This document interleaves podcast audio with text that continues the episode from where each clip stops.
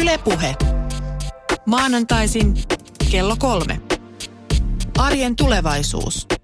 Toimittajana Jarmo Laitaneva. Ja saman tien toivotetaan terveeksi tulleeksi molemmat vieraat, Heltek Finlandin toimitusjohtaja Saara Hassinen ja sosiaali- ja terveysministeriöstä erityisasiantuntija Teemu-Pekka Virtanen. Kiitos. Tänään on sitten meillä melkoinen kakku purettavana, jos puhutaan siitä, että mitä terveysteknologia kaikkia mahdollista pitääkään sisällään. Ja ei voida varmasti puhua ihan kaikista asioista, mutta puhutaan niistä kiinnostavimmista, mitä te koette kiinnostavaksi ja mitä, minkälaisia kommentteja taas toisaalta me ollaan tänne Yle Puheen toimitukseen saatu tätä asiaa pyöriteltäessä.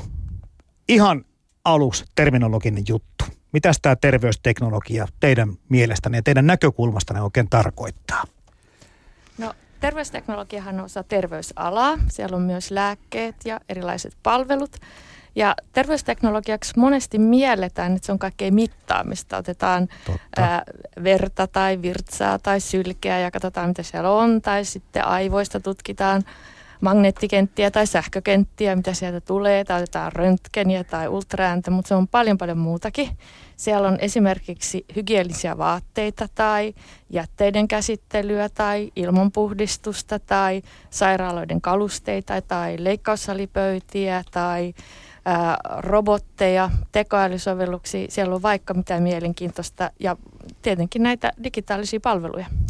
Tässä vähän viittaan menneeseen jaksoon. Viime vuoden puolelta, kun oli meillä iskusta muotoilujohtaja vieraana ja puhuttiin tämmöistä antibakteerisista kalusteista jotka on tietenkin tarkoitettu ehkä nyt julkisiin tiloihin, mutta miksei myöskin kotiin. Eli tämäkin taitaa nyt mennä tähän terveysteknologiaan. Kyllä, kyllä. Ja tässä on hirveän hyvä esimerkki myös yhteistyöstä, koska moni yritys on hirveän pieni tekemään asioista yhdessä. Ja nimenomaan tällä hygienia-alueella yritykset tekee hyvää yhteistyötä, että on hygienisiä vaatteita, on sitä ilmanpuhdistusta, jätteen käsittelyä, likavaiden vaatteiden ää, käsittelyä ja sitten on vielä näitä kalusteita. Ja mieti, kun tällainen konsortio sitten lähtee maailmalle, niin yksi yritys voi sanoa, että meillä on tämmöistä, mutta me porukkana voidaan näin iso kokonaisuus tarjota. Eli, eli se on niin kuin todella hienoa, että yritykset löytää yhteensä, yhteistä, tämmöistä yhteisen teeman kautta. Näin kertoo siis Heltec Finlandin toimitusjohtaja Saara Hassinen. Puhutaan kohta myöskin sitä viennistä. Se on kiinnostavaa, koska Suomeen pidetään kuitenkin niin korkean teknologian maana ja myöskin tämä terveysteknologia kuulemma on sitten semmoisella tasolla, että tästähän voisi, ei käytä sitä uutta Nokia-termiä, oho käytin kuitenkin, mutta kuitenkin puhutaan siitä, mitä, mitä tämä voisi kenties tarkoittaa. Mutta mitä sitten taas ministeriössä? Minkälaisia ajatuksia tämmöinen terveysteknologia yläkäsite teille merkitsee? No itse nyt vastaan lähinnä näistä kansalaisille suunnattavista palveluista ja sitä kautta siellä on tietysti hyvin paljon tätä eri, erilaista mittausteknologiaa, mobiilitekniikkaa, kaikenlaista, mitä, mitä käytetään siellä terveydenhuollon ulkopuolella, mutta että todellisuudessahan tänä päivänä niin oikeastaan kaikki on terveysteknologiaa, mitä siellä sairaalassa käytetään. Ihan niin kuin tänä päivänä sellaisia, niin kuin, missä ei olisi jotain teknologiaa, niin on, on hyvin vähän. Et, todellisuudessa hyvin paljon sitä ja, ja esimerkiksi meillä on, on Suomessa tehdään pelejä, jotka on suunniteltu sillä tavalla, että niiden avulla voidaan harjoittaa jotain tiettyä liikettä, tarvitaan toipumiseen tai muuhun tällaiseen. Jopa sellainenkin on terveysteknologia. Joo, mä veikkaan, että tässä on niin toimittajallakin tämmöinen äh, niin hyvin perinteinen kapea katsotakanta tähän asiaan, kun mä ajattelin, että puhutaan me koko tunti niin kuin mobiiliäpeistä, minkälaisia te- teknologisia innovaatioita ja mittareita sinne voidaan, voidaan niin tehdä, mutta te heti tässä alussa jo kerrotte, että se on niin, kuin niin paljon laajempi kysymys. Öö, no mitä te olette mieltä väitteestä siitä, että, että Suomessa tämä asia on kohtuullisen niin kuin sillä tavalla hyvillä kantimilla, että meillä olisi näiden terveysteknologisten järjestelmien kanssa mahdollisuus mennä tuonne maailmalle ja olla ihan vaikkapa yksi johtavista tekijöistä omalla alallaan? Meillä on erinomaiset mahdollisuudet. Ensinnäkin meillä on osaamista. Meillä on, ää, kiitos sen Nokian, jonka sanoit, että meillä on tosi paljon osa- osaajia, jotka osaa ohjelmoida ja ää, langattomia juttuja pelillisyyden. Meillä on moni semmoinen, joka on pelifirmoissa ollut, sanoa, että ne haluaa tulla tänne terveysteknologian puolelle, koska täällä on paljon semmoista asiaa, mitä ne voi niinku auttaa ihmistä. Eli me saadaan osaamista sieltä.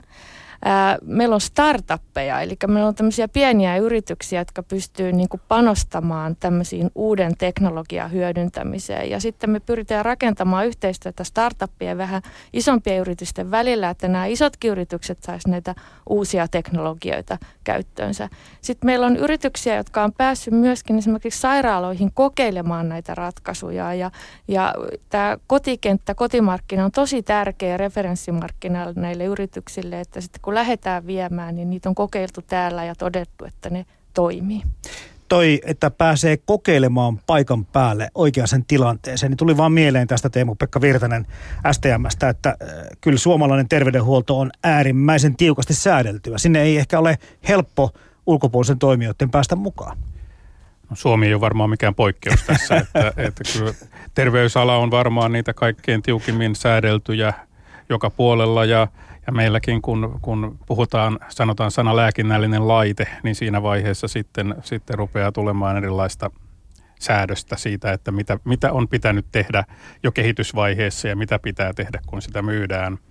Et, et ei, terveysteknologia ei ole niin kuin tällainen kovinkaan helppo alue ja, ja aika suuri osahan näistä niin kuin mobiiliapseista tai muusta tällaisesta, niin ne nimenomaisesti eivät ole – terveysteknologia, he pysyvät tavallaan niin kuin siinä ulkopuolella, puhutaan hyvinvointiteknologiasta tai, tai tällaisesta niin kuin, ö, liikunnan tukemisesta tai mistä tahansa muusta, mutta ei siitä varsinaisesti väitetäkään, että tämä olisi nyt terveyttä parantava laite, koska sitten tulee heti ne kaikki säädökset mukaan. No miten se nyt rajataan sitten tämä hyvinvointiteknologia ja terveysteknologia? No multa on tosi usein sitä kysytty ja mä oon aina vastannut sillä tavalla, että, että terveysalalla ää, nämä terveysteknologian tuotteet, ihan niin kuin lääkkeetkin, niin ne tarjotaan julkiselle palvelutuottajalle tai yksityisille palvelutuottajille.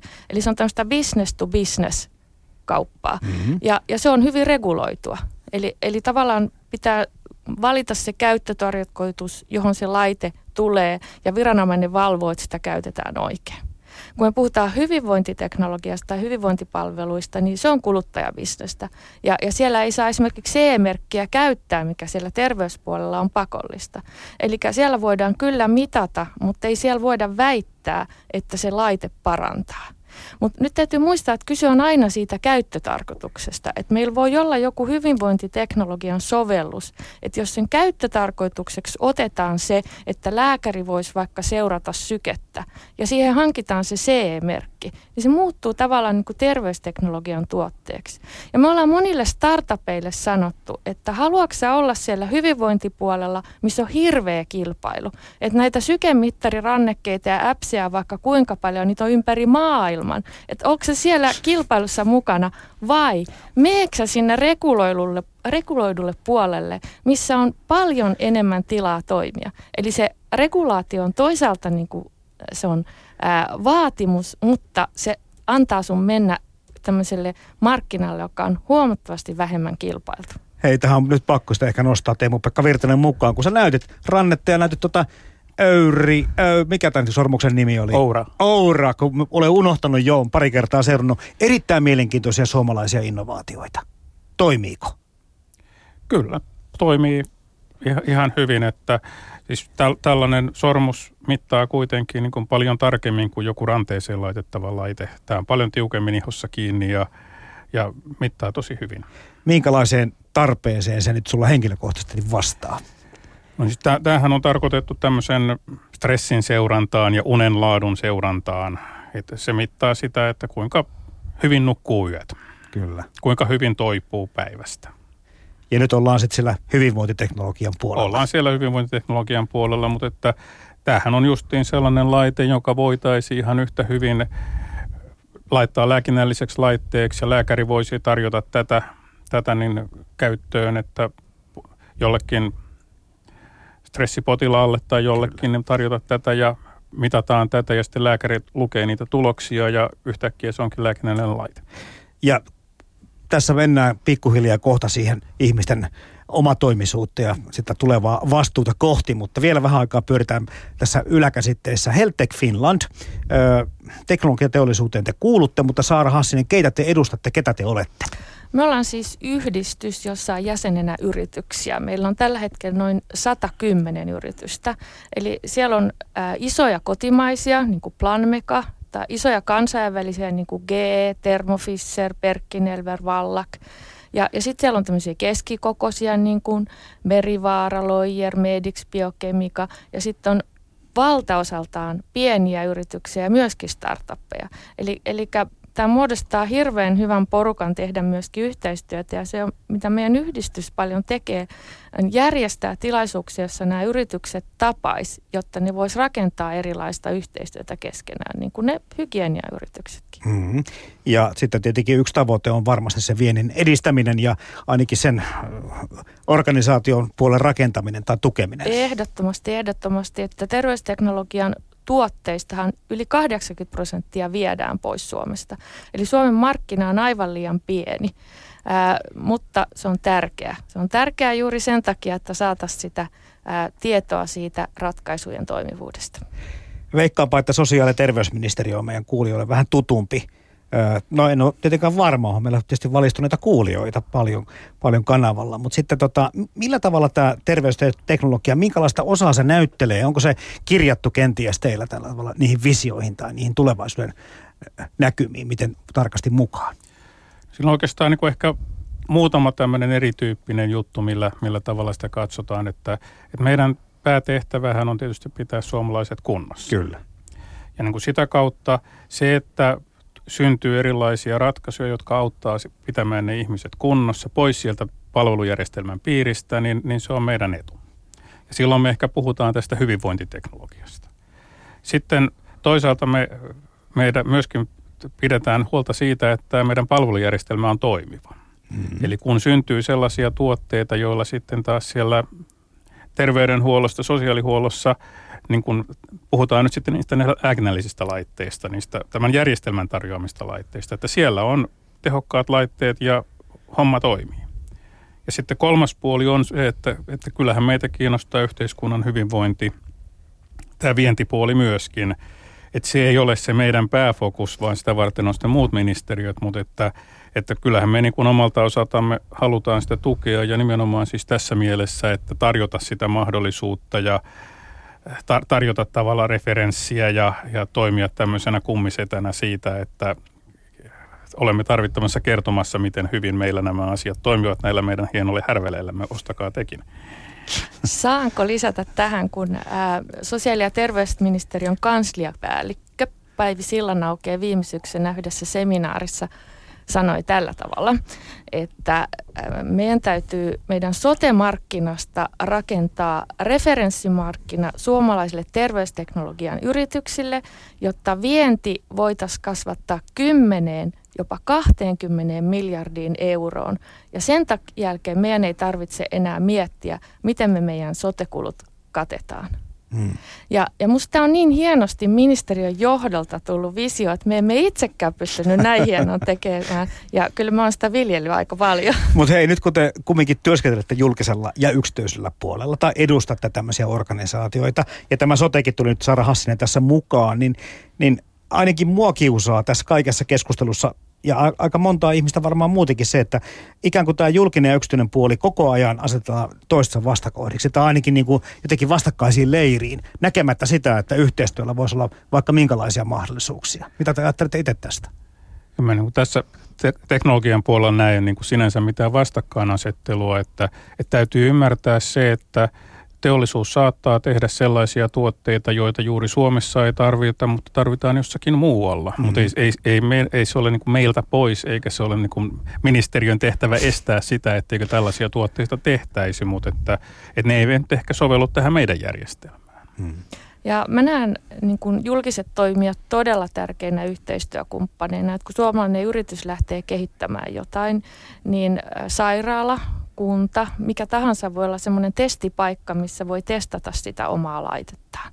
Se on yksi asia. No toinen on se, että mikä kiinnostaa yrityksiä erityisesti pa- paljon on se, että lähdettäisiin niin sairaaloiden kanssa miettimään sairaaloiden yhte, niin kuin hoitopolkuja. Ja mitä monet yritykset voisivat niin auttaa sitä ja ruvettaisiin yhteiskehittämään ratkaisuja näihin ongelmiin.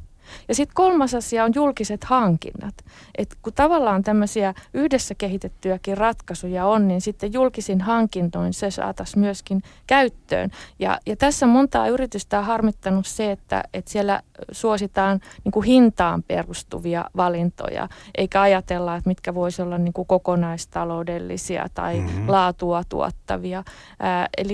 Mutta mahdollisuudet on, on tosi isot ja, ja mä uskon, että tämmöisellä yhteistyöllä me saataisiin tosi hyviä niin kuin ratkaisuja suomalaisten käyttöön ja sitten myöskin vientiin.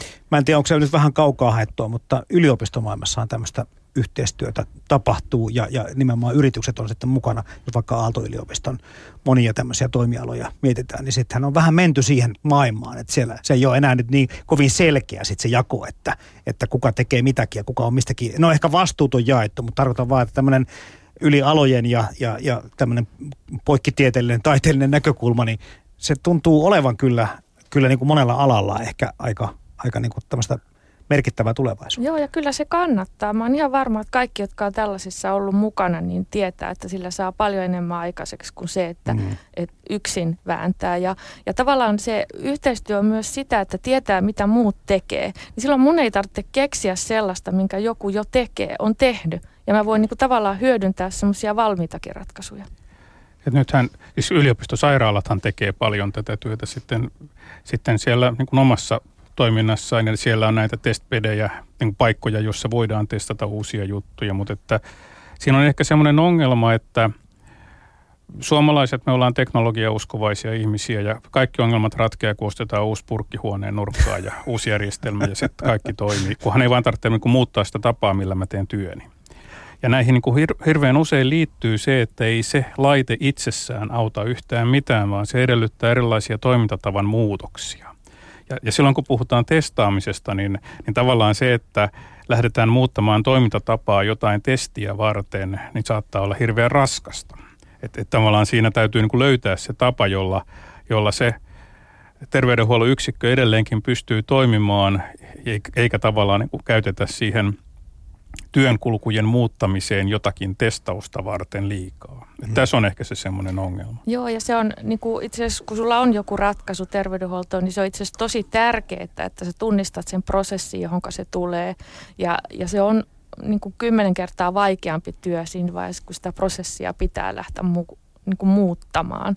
Mutta mut siis kaiken kaikkiaan, niin mä uskon, että kun me pystytään rakentamaan tiivistä yhteistyötä, niin sitten me pystytään myöskin niitä prosesseja tehostamaan. Mennäänpä sitten tällä tavalla ehkä enemmän yksilötasolla vielä tässä keskustelussa. Tämmöisen ö, otsikon bongasin myöskin, jos luki, että terveysteknologia hoitaa tulevaisuudessa ihmisen. Ö, osittain hirveän kiinnostava ja kiihottava, mutta myöskin vähän pelottava otsikko mun mielestä jutulle. Mikä teidän näkemyksen mukaan tarkoittaa, että terveysteknologia tulee hoitamaan tulevaisuudessa ihmisen? Siis jos me nyt ajatellaan sitä terveysteknologian laajaa määritelmää, niin hyvin pitkälti hän se hoitaa tälläkin mm. hetkellä. Toki siellä on se ammatti-ihminen mukana myöskin. Mutta, Onko pitkään? Mutta, mutta ei se, se lääkärikään yksin ilman sitä teknologiaa tänä päivänä enää Kyllä. paljon tee. Ja tämähän on tavallaan semmoinen jatkumo. Meille tulee koko ajan sieltä niin kuin toisesta päästä tiede tuottaa yhä, yhä niin kuin kehittyneempiä järjestelmiä, yhä kehittyneempiä hoitoja – ja sitten taas ehkä sieltä toisesta päästä tippuu tavallaan näitä vanhoja juttuja, jotka on jo niin tavanomaisia, että kuka tahansa osaa ne tehdä. Että tämä on, voidaan varma, tai äkkiseltään sanoa, että ei, ei koskaan tule sitä aikaa, että te, teknologia hoitaisi ihmisen siinä mielessä, että se hoitaisi kaiken mahdollisen, sen, sen huippuääripäänkin, mutta tavallaan sieltä toisesta päästä se tavanomaisen asian määrä kasvaa koko ajan ja voi olla, että että jos tulee semmoinen aika, että, että ihmiset niin kokee, että suurin osa siitä, mitä he niin tätä asiaa tekee, niin se tulee itse asiassa automaatilla. Ja, ja sitten on myös semmoinen asia, että jos me ajatellaan tätä meidän sotea, niin kyllähän se tulee tarkoittamaan sitä, että kaikki ei tule saamaan sieltä palveluja, että yhä enemmän ja enemmän ää, ihmiset pitää itsestään huolta. Ja, ja tavallaan teknologia auttaa tässä. Se auttaa meidän terveyden ylläpidossa ja, ja, ja parantamisessa ja teknologian avulla voidaan osallistua jopa sairauden hoitoon. Et, et kyllä siellä on niin paljon hyviäkin asioita tulossa, mutta en mä silti usko, että meistä mitään robokoppeja tai tämmöisiä tulee. Mutta mut siis se, että, että tota, niin kauan kuin mä itse muistan, niin on voitu mitata kuumetta itse, mutta varmaan on ollut sellainen aika, että sitä kuumemittaria on käyttänyt ammattilainen. Tänä päivänä verenpaineen mittaus sujuu aika, aika normaalisti ihmisiltä itseltään ja, ja, ja kuka olisi muutama vuosi sitten ajatellut, että, että maallikot käynnistelisivät sydäntä. Ja nyt tuolla Totta. on sitten käytävillä on laitteita, jolla kuka tahansa voi sen tehdä. Mm. Että kyllä se koko ajan sieltä tulee sitä teknologiaa, tavanomaistuu.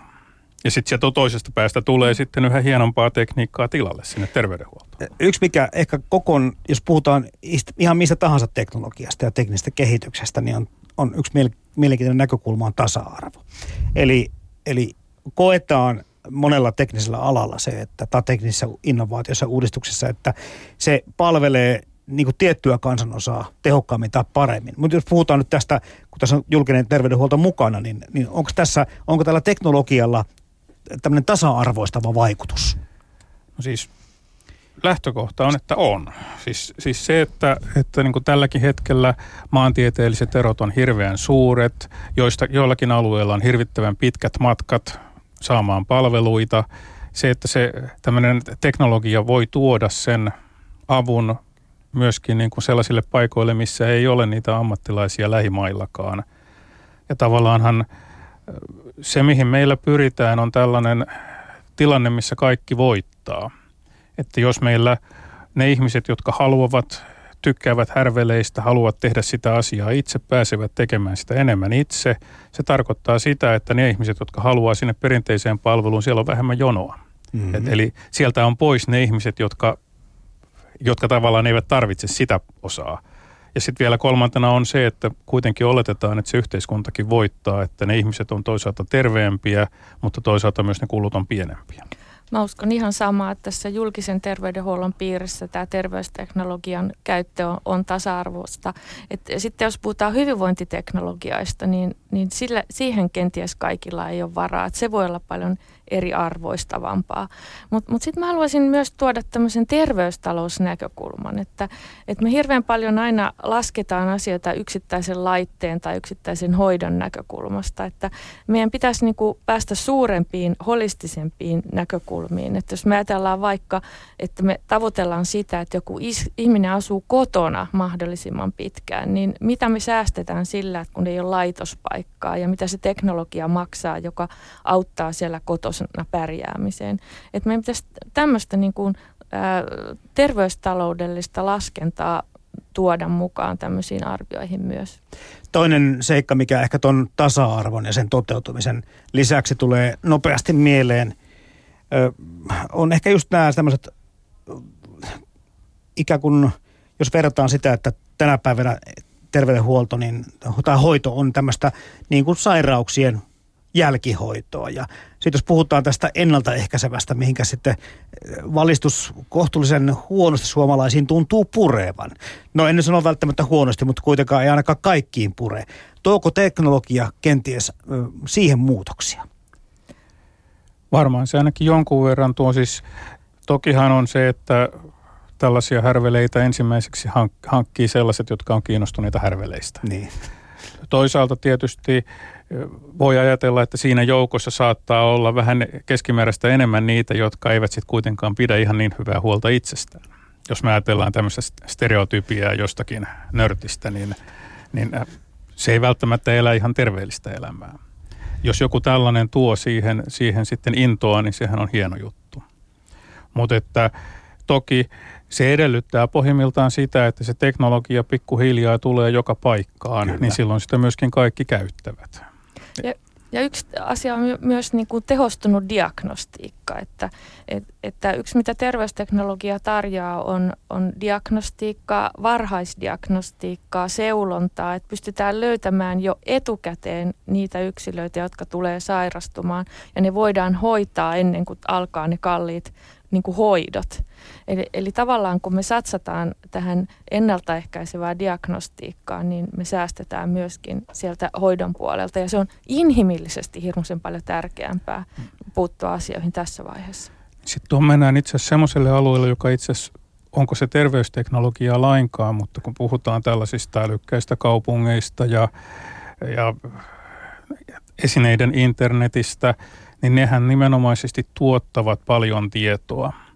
Eli jos tätä tietoa sitten yhdistetään esimerkiksi terveystietoon, niin, niin voidaan sanoa jotakin sellaista, että, että niin kuin 70 prosenttia ihmisistä, jotka käveli viime viikolla tällä käytävällä, sairastui influenssaan.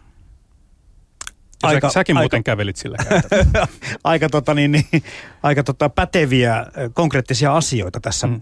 Mitä se voisi olla sitten, jos spekuloidaan tällä asialla, että, että jos, jos se olisi ennaltaehkäisempää, ehkä, ennaltaehkäisempää enemmän tämä terveysteknologian niin kuin, mukaan tuleminen ihmisille arjessa, niin, niin tässä tämä, tietenkin tämä älykkäät kaupungit ja hyvinkin laajat kaiken paikan kattavat tietoverkot ja, ja tämmöinen niin kuin datan kerääminen jossakin muodossa täytyisi olla aika, aika niin kuin suuri kokosta, eli se, se ei saisi olla mitään näpertelyä enää. Ei, sen, sen takia mä sanoin, että tämä on vaan niin tämmöinen, niin. teknologiahan tällaiseen itse asiassa olisi olemassa tänä päivänä. Se ei ole mitään, mitään tähtitiedettä tällainen, mutta että se, että ei meillä ole niitä järjestelmiä, jotka sitten keräisi sitä tietoa, eikä meillä ole sitä tekoälyä, joka sen tiedon sitten yhdistäisi ja käsittelisi, eikä meidän lait välttämättä antaisi tähän vielä ihan myötäkään. Mutta kyllä me ollaan siihen suuntaan menossa, että Suomessahan on tosi vahvaa tämmöistä maidata-liikettä. Totta. Eli tavallaan ei pelkästään se mun terveystieto, vaan mun ostoskäyttäytyminen, liikkuminen, kaikki muun koskeva tieto koottaisi yhteen paikkaan ja mä voisin itse luvittaa, että kenelle me annan näitä tietoja, mikä yritys tai viranomainen tai kuka tahansa tutkija voisi niitä käyttää ja, ja mä saisin integroitua tietoa niistä. Niin mun mielestä on niin kuin mielenkiintoinen maailma ja, ja nyt esimerkiksi Sitrallakin on suunnitelmia tähän suuntaan. Ja, ja toinen, mikä on semmoinen ainutlaatuinen hanke Suomessa on, kun puhutaan sotetiedosta, joka kerätään sitä varten, kun esimerkiksi potilasta hoidetaan, niin tai viranomaiset Kela tai tilastokeskus kerää jotakin tarkoitusta varten dataa, niin nyt meillä on tulossa laki, joka tämmöisen toissijaisen sekundäärikäytön sallii, niin että meillä olisi yksi operaattori, joka tavallaan antaisi tietoa tarvitsijalle vaikka Kelasta, THLstä, tilastokeskuksesta. Ja, ja tämä avaa niin kuin ihan uusia mahdollisuuksia kaikenlaiselle rekisteritutkimukselle ja, ja datan käytölle. Ja Suomessa on hirveän paljon nyt satsataan myöskin tähän tekoälyyn. Meillä on tekesillä aktiviteetteja ja Temmi huokuu tekoälyä tällä hetkellä ja, ja apua tulee siihen, että me tavallaan voitaisiin sitä dataa sitten vielä ihan uudella tavalla ruveta käsittelemään. Tämä on My Data ja Big Data, nämä on sellaisia käsitteitä, jotka on ollut meillä pari kertaa kanssa lähetyksessä mukana ja ne on kauhean kiinnostavia ja valtavan kokoisia kokonaisuuksia ja, ja varmaan tämä tiedon niin kuin, omistaminen ja Suomessahan perinteisesti, jos puhutaan terveydenhuollosta, niin jotenkin semmoinen kuva on, että, että meillä on tosi hyvät nämä yksityisen suojat. Ne, se tieto ei kovin herkällä ole liikkunut aikaisemmin. Mutta nyt kun me tämmöisiä asioita visioidaan, se tarkoittaisi tuossa, äh, Teemu-Pekka Virtanen sanoitkin jo siihen suuntaan, että lainsäädäntö ei taida mahdollistaa ihan nyt niin kuin kaiken niin kuin levittämistä kaikille, edes kansanterveyden nimissä. No tämä laki, mihin tuossa viitattiin, niin kyllä edesauttaa juuri tätä, koska, koska ei siellä käytävällä liikkumisessa tarvita, tarvitse tietää, kuka siellä on niin, liikkunut, vaan, joo, vaan siellä kyllä. vaan tiedetään, että siellä liikkuu joku massa ja siitä samasta massasta sitten tiedetään, että aika moni sai seuraavalla viikolla diagnoosin. Kyllä. Mutta missään vaiheessa meidän ei tarvitse tietää, että ketä ne yksilöt olivat. Ja sä taas olet tässä vastaanotolla, niin sitten voidaan käsitellä sua henkilönä ja tietää, että sä liikuit siellä. Mutta eikö myöskin tämä teknologia mene siihen suuntaan, että niin kuin yksilöllisen yksilöllinen hoito tai hoitosuunnitelma olisi myöskin yksi niin kuin tulevaisuuden skenaarioista? Joo, siis siihen suuntaanhan nyt siis monessa mielessä niin kuin yksilöllistä ja siis ihan sitten kun tullaan geenitekniikkaan ja lähdetään puhumaan siitä, että miten joku lääke esimerkiksi sopii yksilölle, että juuri sinun geeniperimässäsi on sellainen asia, että ei kannata käyttää tätä lääkettä, vaan mieluummin tota lääkettä tähän samaan vaivaan tai, tai mahdollisesti jopa lähteä räätälöimään sitä lääkettä ihan, ihan juuri tähän sopivaan geenipohjaan. Sieltä tulee paljon niin kuin tämmöistä ihan siis yksilöllistä, hyvinkin yksilöllistä hoitoa. Ja meillähän on kansallinen genomistrategia Suomessa ja parhaillaan valmistellaan just genomikeskusta, joka tavallaan rakentaisi tämmöistä viitetietokantaa, johon voisi sitten yksilön tietoja verrata. Ja meillä on iso FinGen-hanke käynnistynyt, jossa puolen miljoonan ihmisen geenitieto kerätään ja siihen kasataan ympärille erilaisia ekosysteemiä, missä suomalaiset yritykset voisivat kehittää erilaisia ratkaisuja tämän ympärille. Että tämä on todella mielenkiintoinen juttu. No, pitäisikö ottaa sieltä äh, Eltäkin, Eltäk Finlandin li- yrityksistä muutama esimerkki saada sinne mukaan tähän. Tuossa jo vähän alussa kerroit, ketä edustatte ja niin poispäin, että minkälaisia nämä suomalaiset terveysteknologia, innovaatiot ja yritykset ovat, mitä he kehittävät, onko semmoista jotain aivan niin kuin jalat alta vieviä asioita, kehitysaskelia näkyvissä? No tota, tämmöinen yksi wow-innovaatio mun mielestä oli tuossa 16, kun Suomessa tehtiin Suomen ja Pohjoismaiden ensimmäinen kasvojen siirto. Kyllä. Ja siihen osallistui tämmöinen yritys kuin Planmega, joka tiedetään, että se tekee huippuluokan hammaslääkärivälineitä ja tuoleja, mutta se on viime aikoina ruvennut 3D-tulostamaan myös hampaita. Ja tällä samalla teknologialla pystyttiin tulostamaan kasvojen osia. Eli se ei niin kuin kasvojen siirrosta riitä, että me otetaan vaan jostain kasvot ja laitetaan päälle, vaan meidän pitää rakentaa se sieltä uusiksi. Ja, ja tämä on musta niin kuin hieno tämmöistä wow, tällaista pystytään tekemään. Mä näin tuolla Aalto-yliopisto, kun oli 3D-messuilla, niin tämmöisen leukaluun, joka oli tulostettu mallin mukaan. Ja, ja se tuntui kyllä aika käsittämättömältä. Hieman tosiaan niin meni jo sinne Robokopi, mistä äsken sanoit, sille puolelle niin. se koko ajatus. Niin, mutta siis mun mielestä se on todella, todella hienoa. No sitten musta ne on aika mielenkiintoisia myös nämä tekoäly ratkaisut, että, että FIMMIK on yksi Helsingin yliopiston spin-offi ja, ja ne on patologian leikkeet tuonut tämmöiseen isoon mittakaavaan, isoille ruuduille. Ja nyt ne opettaa vielä tekoälyn, eli ne opettaa sen ohjelman löytämään sieltä erilaisia soluja, puhutaan sanotaan vaikka heitä syöpäsoluja. Ja, ja se on paljon tarkempi se kone, kun se etsii ne sieltä, kuin patologin silmä. Ja sitten tulee mielettömän hieno työkalu joskus ihan lääkärille etsiä patologian leikkeitä, leikkeestä jotakin juttuja. Mm-hmm. Tai sitten HUSissa on äh, niin kuin IBM Watson ja G äh, aktiivisesti mukana tuolla äh, lastensairaalassa keskosten hoidossa. Kun keskosilla yksi tämmöinen yle, ei, ei yleinen, vaan erittäin vakava – ää, oire on infektiot, jotka saattaa johtaa kuolemaan. Ja nyt tavallaan ne infektiot pitäisi tunnistaa etukäteen. Niin ää, näitä Hussi on 15 vuoden ajan mitannut näitä keskosvauvoja. Niillä on hillitön määrä dataa. Ja nyt ne sen datan avulla niin etsii keinoja, että ne vois tunnistaa etukäteen, kelle tulee se tulehdus.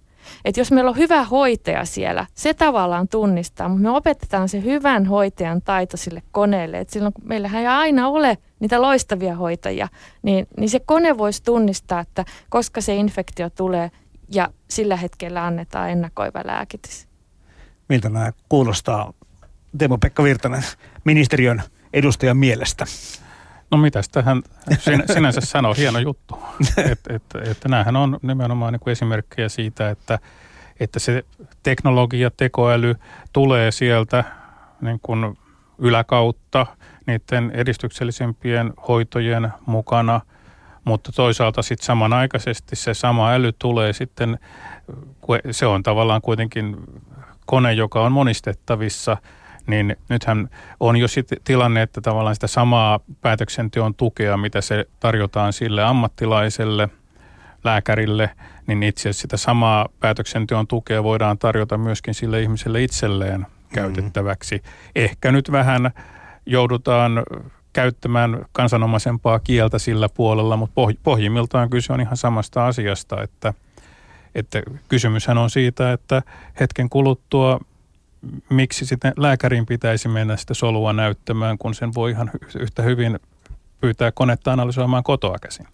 Hei, hei mennäänkin tähän seuraavaksi, koska on, on tämmöisiäkin visioita, kun me on puhuttu tulevaisuuden asumisesta ja mitä kaikkea digitalisaatio mahtaa tuolla lisänä, niin on, on niin kuin arveltu, että ihan oikeasti, että sä voit ottaa, en tiedä mitä kautta se näyte menee, mutta sä voit ottaa tämän verikokeen tai jonkun muun ja, ja, ja kotona tehdä monenlaisia kokeita itse itsellesi ja sitten siellä lähetät sen tai se automaattisesti tieto menee jonnekin, joka sen analysoi ja sitten sulla on mahdollisuus joka olla netin välityksellä lääkärin tai jonkun muun henkilön kanssa yhteydessä, joka kertoo niistä tuloksista, että ei tarvitse itse kuitenkaan tehdä niitä loppuisia päätelmiä, mutta oikeasti kotona.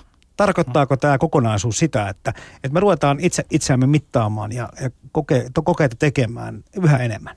Kyllä mä uskon, että enemmässä ja enemmässä määrin. Mä just näin semmoisen sovelluksen, että, että lapsen korva voidaan kuvata kotona. Ja sitten se jopa, se sovellus laskee sen ää, niin kuin vakavuusasteen. Ja jos se vakavuusaste on riittävän iso, niin silloin kannattaa soittaa lääkärille. Eli kyllä mä uskon, että tulee semmoisia sovelluksia, että voidaan itse katsoa, että onko tarpeen mennä lääkärille. Se, kyllä se helpottaa niin kuin terveydenhuollon töitä, kun ihmiset tekee asioita itseään ja se on inhimillisestikin säästyy, kun ei ihan turhan takia tarvitse mennä hoitoon. Tällaisiahan siis jossakin mitassa jopa siis tällä hetkellä tehdään, että meillä on, meillä on kaksi tämmöistä sähköisten palveluiden hanketta käynnissä rakennusvaiheessa tällä hetkellä, jossa ei nyt mennä ihan tolle tasolle vielä, mutta että, että, että kun nyt puhutaan flunssasta tai tällaisista niin kuin normaaleista oireista hengitysteissä, niin voidaan yhdistää vähän sieltä vanhaa potilastietoa ja voidaan kysyä jotakin asioita ja sen perusteella pystytään tekemään niin kuin suosituksia siitä, että nyt – heti, heti lääkärin puheille tai, tai ota vähän lääkettä ja makaa kotona eh, tai, tai jotakin tällaista, että, että näähän on, ei nyt ole mitään myöskään ihan hirvittävän vaativia noin periaatteessa tehdä tällaisia, mutta että niitä ollaan nyt tekemässä. Niin tässä tulee mieleen tietenkin just se raha ja inhimillinen kärsimys.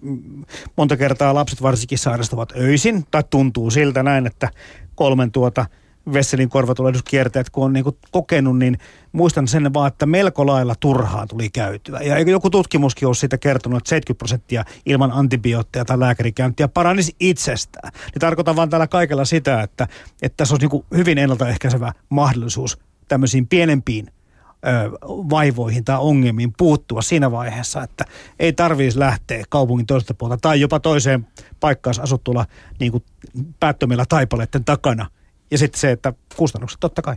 Mutta mut mieti sitä, että meidän niin kun, ä, ihmisinä pitäisi myös tottua siihen, että kun mennään lääkärille, niin me ei olla tyytyväisiä vaan siinä tapauksessa, että me saadaan resepti. Mm-hmm. Että et tavallaan niin kuin se, että lääkäri antaisi vaikka liikuntareseptin tai jotain niin kuin valmennusohjeita siitä, miten pitäisi syödä, niin meidän pitäisi oppia olemaan tällaisestakin tyytyväinen. Että et, et tavallaan niin kuin, tämä vaatii meiltä ihmisiltä aika paljon, että me niin kuin omaksutaan ihan uudenlainen rooli, Totta. olla siis, potilaina. Siis se, se, että jos, jos hyvän hoidon määritelmä on se, että pääsee äkkiä lääkäriin, saa reseptin ja millään vielä pääsee sairaalaan makaamaan, niin se on hyvää hoitoa.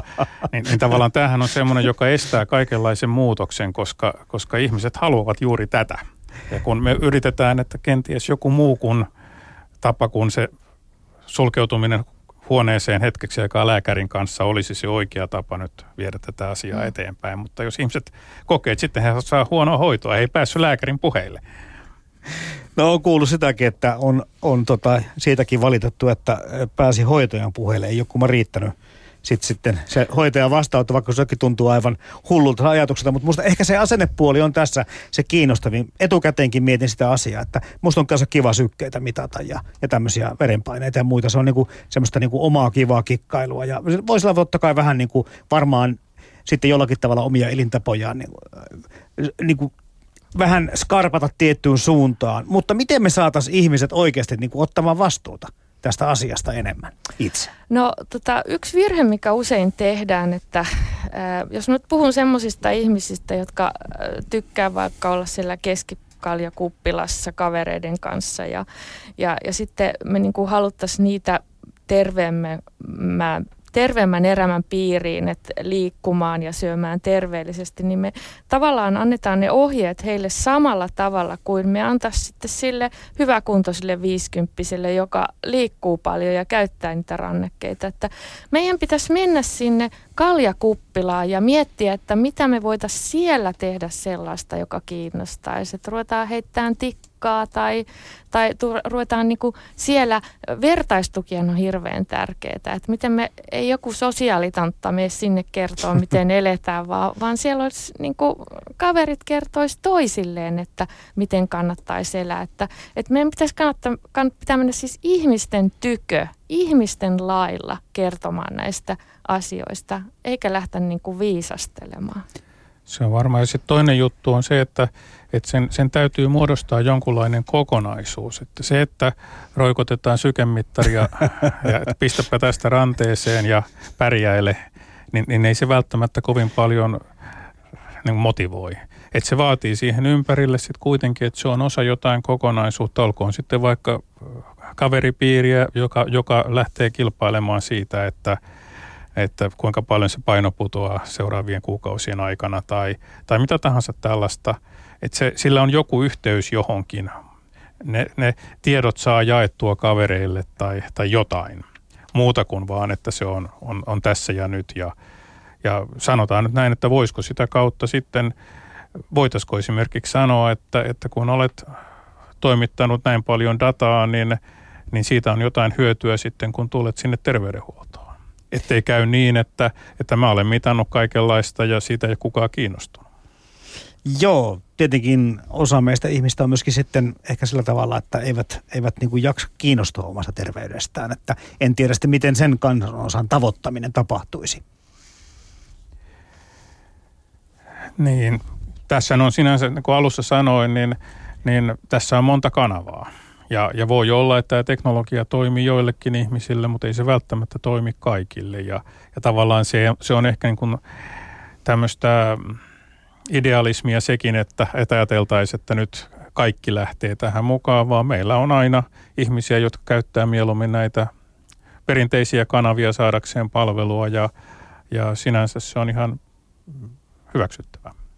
Tämä kerättävä data, ihan muutama sana vielä, vielä siitä maidatasta, kun puhuttiin tuossa Saara Hassinen aikaisemminkin, niin, niin on selvää, että jos on tämmöinen kännykkäsovellus, mihin ollaan pari kertaa viitattu tässä ohjelmassa, ja sitten se kerää sitten sykettä tai mitä tahansa, kenties en tiedä, onko verenpainetta mittaavia applikaatioita vielä olemassa, mutta kuitenkin, ja tämä tieto totta kai tulee sitten tälle käyttäjälle itselleen ja, ja, ja kenties hän voi sen jossakin vaiheessa hyödyntää sitten viemällä sen lääkärilleen. Mutta miten sitten nämä ohjelmistojen eli applikaatioiden kehittäjät kautta nämä kännykkäfirmat, eivätkö he sitten ole, eikö heillä ole sama oikeus tähän samaan tietoon?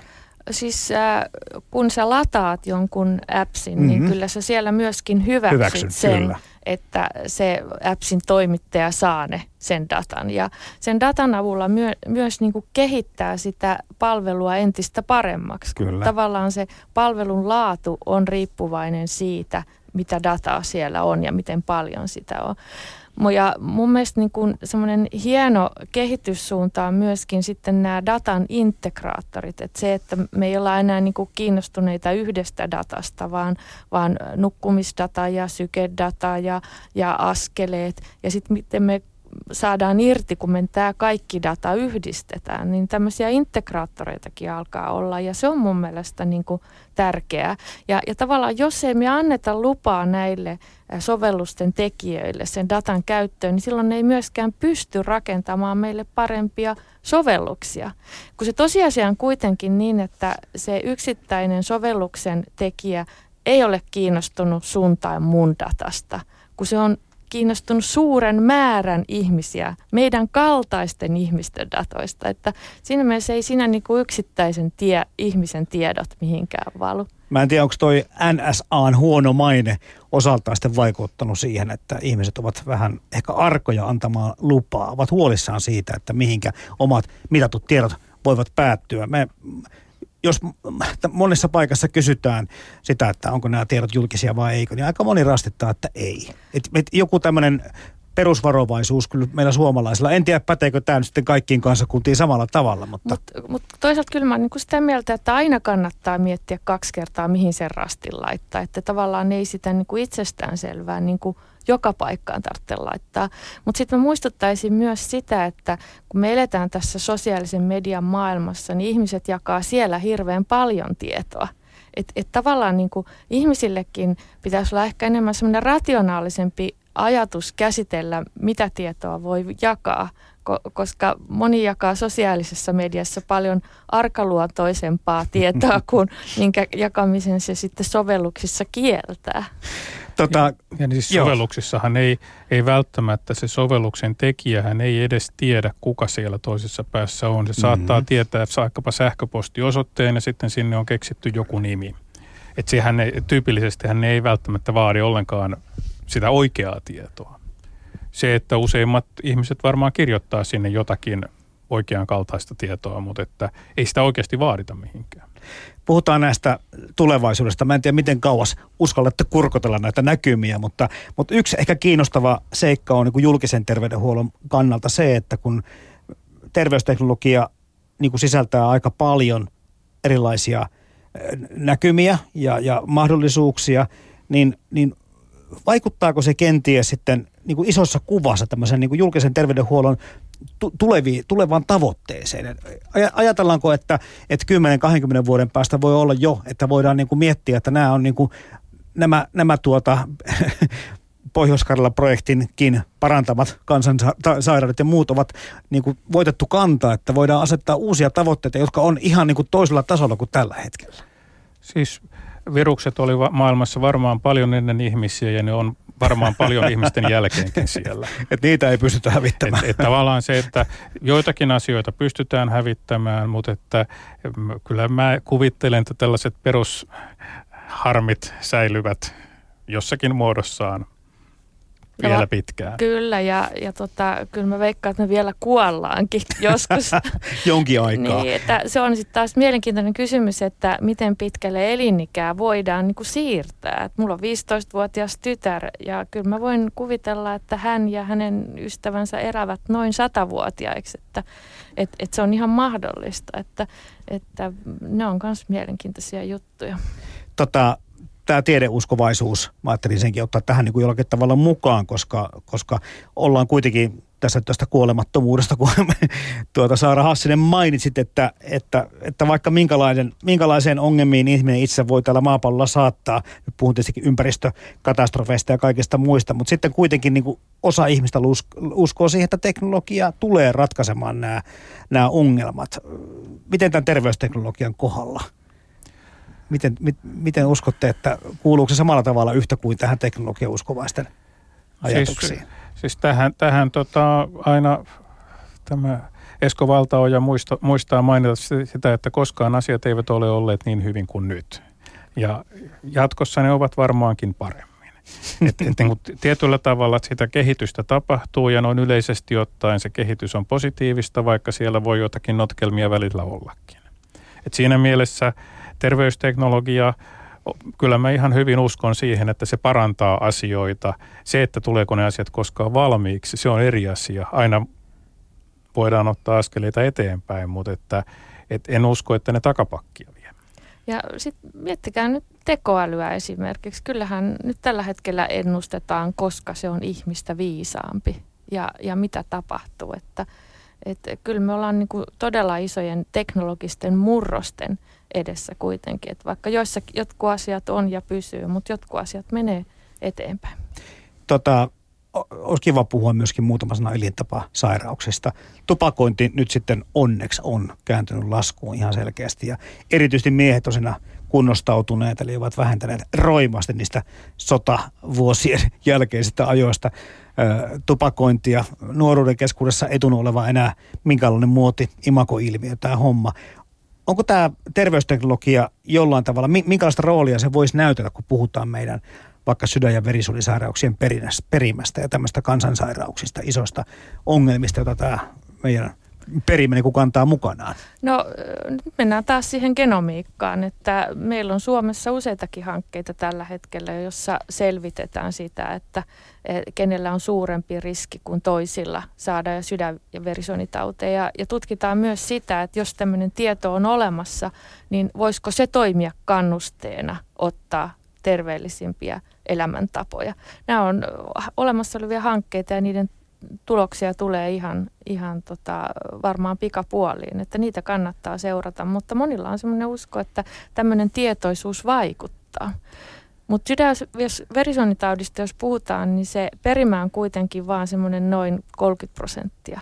Eli tavallaan ne meidän elintavat ja se ympäristö, missä me eletään, niin sen merkitys on paljon suurempi. Eli tiedolla voisi olla merkittävä vaikutus Kyllä. kenties ja, ja oikeastaan mä menen siihen sun mainitsemaan tupakointiin, että se on kaikista suurin yksittäinen riskitekijä. Ja vaikka se tupakointi on vähentynyt, meidän pitäisi silti satsata siihen, että se loppukin lopettaisi.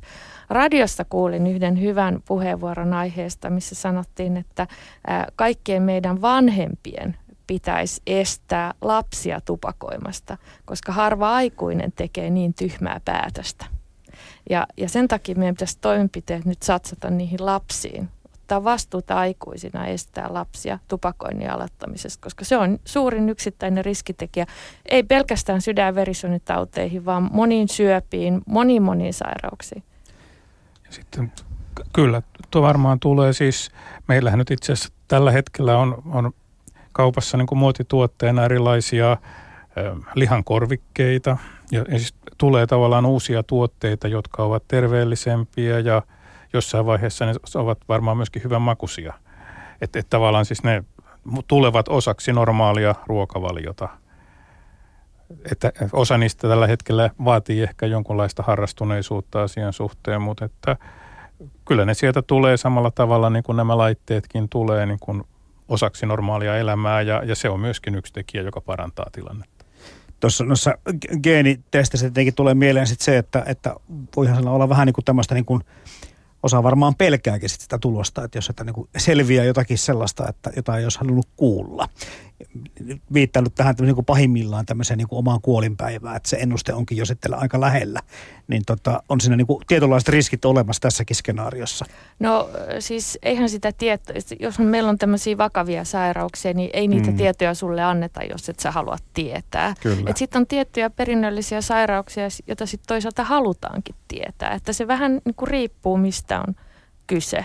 Mut, mutta Tämä on vähän sama asia, kun sä tykkäät niin kuin sykettä seurata, niin jotkut haluaa tietää, minkälaisia riskejä on. Ja, ja 23andMe on amerikkalainen palvelu, mihin on tuhansia suomalaisia jo lähettänyt sylkinäytteitään.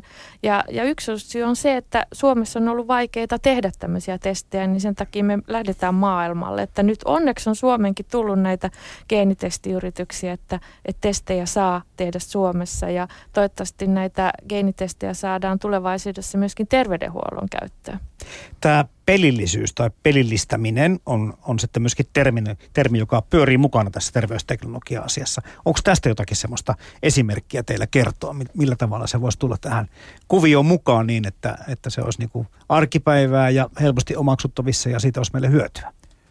Siis näitä erilaisia pelejähän on, on hyvinkin paljon, että on, on vaikkapa peli, jossa, jossa las, lasketellaan mäkeä ja, ja tavallaan ohjataan sitä niillä etenemistä niillä omilla liikkeillä ja, ja sattumalta ne liikkeet voivat olla sellaisia, jotka sitten edesauttaa vaikkapa toipumista jostakin. Okei. Ja sitten tähän, tähän niin kuin vielä lisätty todellisuus päälle. No kyllä, siis Pokemon Gohan sai Suomenkin liikkumaan. Siinä oli laajennetun todellisuuden sovellus, mutta tosin mä ymmärsin niin, että se otettiin monessa tapauksessa pois käytöstä, koska se ei akkua niin paljon. Tavallaan niin kuin ei hyödynnetty sitä, sitä mutta, mutta tavallaan niin kuin musta on hienoa, että pelejäkin kehitetään siihen suuntaan, että ne laittaa ihmiset liikkumaan. Mutta kuntoutus kuulosti aika tuommoista konkreettiselta no. asialta. Ei, ei, ei sen tar- välttämättä tarvitse olla niin ryppyotsasta. Mm, että, että ta- tavallaan miksi, miksi sitä ei voisi tehdä siinä yhteydessä, kun sitä voisi tulla jotain hauskaa. Ja sitten jos me ajatellaan jotain aivoinfarktista toipumista, niin se kuntoutushan pitää aloittaa heti. Ja siinä vaiheessa jotkut tämmöiset kognitiiviset pelit, niin ne on ihan äärettömän tärkeitä ja ne on paljon kivempi pelata sellaisia kuin jotain tyhmempiä harjoitteita.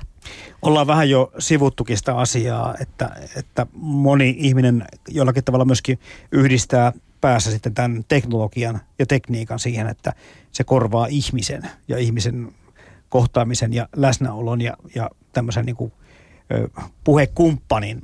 Millä tavalla te näette terveysteknologian ja sen ihmisen tulevaisuuden roolin käsi kädessä? No mä kerron yhden esimerkin. Tämä on tämmöinen salolainen yritys kuin Evondos, jolla on tämmöinen lääkeannostelurobotti. Eli aika usein, kun iäkäs asuu kotona, niin kodinhoitaja käy hänen luonaan kenties kolmekin kertaa päivässä antamassa ne päivän lääkkeet. Mm-hmm. Ja, ja nyt kun on tämmöinen robotti, niin se robotti huolehtii siitä, että ne lääkkeet tulee otettua. Kodinhoitaja käy edelleenkin siellä, mutta nyt hänellä on aikaa juoda kahvia – Eli tavallaan niin kuin teknologialla on vapautettu tämmöisestä työstä ja, ja tuotu tavallaan niin kuin asiakkaalle lisäarvoa. Ja näin ollen aikaa säästyy, mutta sitten asiakas on tyytyväinen ja myöskin henkilöstö on tyytyväinen. Eli, eli meillä on alkaa olla tämmöisiä esimerkkejä siitä, mitä hyvää se tuottaa. Ja nyt meidän pitäisi vaan saada insentiivejä siihen, että tällaisia ratkaisuja kannattaisi ottaa käyttöön. Ja siis, tässä on semmoinen yksi ehkä harha. On ihmisiä, jotka haluaa tällaista vuorovaikutusta. Mm-hmm. On myös ihmisiä, jotka eivät sitä kaipaa. Et, et tavallaan monia hankalia asioita on ehkä helpompi itse asiassa sopia koneen kanssa kuin jonkun toisen ihmisen kanssa. Että, että jos ne lääkkeet on jotain, sanotaan psyykelääkkeitä tai jotain muuta sellaista, joita ei niin kuin välttämättä haluaisi mennä siihen paikalliseen apteekkiin hakemaan – jossa on kenties tuttuja ihmisiä ja muuta, ne voisi olla paljon helpompi, jos ne saisikin robotilta. Ja nythän on semmoisiakin palveluja esimerkiksi Vantaan kaupungilla, että kun on sukupuolitauteja, niin sä voit tavallaan niin kuin tilata netin kautta testejä ja, ja tehdä sen ja sitten vasta mennä lääkäriin, jos sulla on se. Ja sä voit tavallaan nimettömänä teke, tehdä näitä testejä, että nämä on hienoja juttuja. Mutta sitten taas toisaalta on ihmisiä, jotka nimenomaisesti kaipaa sitä henkilökohtaista palvelua ja mutta et, et nämä ei ole vain silleen, että on vain toisia tai Kyllä. on vain toisia, Joo. vaan niitä on molempia. Mä oon kaikilta verta kysynyt tähän ohjelman loppuun sitten omat henkilökohtaiset niin kuin ambitiot siitä aiheesta. Mitäs sitten Heltec Finlandin toimitusjohtaja Saara Hassinen ja STM erityisasiantuntija Teema Pekka Virtanen, jos te voisitte vaikuttaa, niin mikä tämmöinen terveysteknologinen uudistus saisi tulla niin kuin mahdollisimman äkkiä voimaan? Teillä on molemmilla 45 sekuntia aikaa. Et yritykset pääsis sairaaloihin, kuntiin, erilaisiin paikkoihin testaamaan ratkaisujaan hyvällä prosessilla ja sitten saataisiin vielä näitä yhteiskehittämishankkeita aikaiseksi. Ja kolmanneksi vielä, että suomalaisia ratkaisuja otettaisiin käyttöön suomalaisessa terveydenhuollossa. Se oli hei Heltec Finlandin eh, toimitusjohtajan puheenvuoro. Mitä Saara Hassinen itse haluaa omalla henkilökohtaisella? Mitä, mitä olisi kiva tapahtua semmoista?